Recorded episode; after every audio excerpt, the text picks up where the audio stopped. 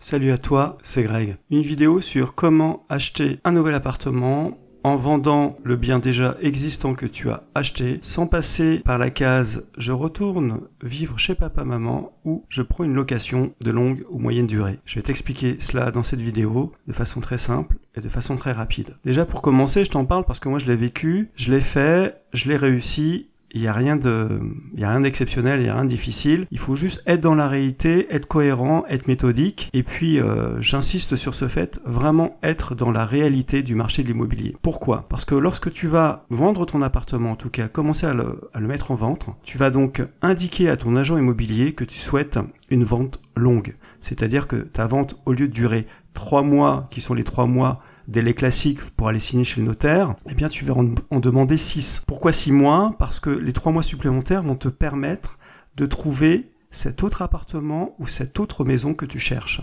Et ces trois mois supplémentaires vont te permettre de pouvoir vendre ton appartement, acheter le nouveau le même jour, sans passer par la location ou sans retourner vivre chez papa et chez maman. C'est tu rallonges d'un coup et comme ça ça te donne un délai trois mois et tu peux trouver donc ton appartement.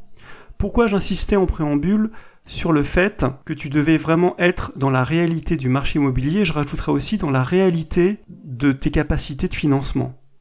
Parce que pendant ces trois mois, trois mois c'est assez rapide en termes de délai, assez long et assez rapide malheureusement en termes de délai pour trouver le bien que tu souhaites. Tu ne peux pas perdre de temps en ayant en fait euh, des désirs qui sont disproportionnés ou en ayant des désirs qui n'ont pas euh, été aboutis pour découvrir que finalement à la fin des trois mois c'est plus vraiment un appartement que tu veux en rez-de-jardin mais une petite maison en centre-ville tu vois.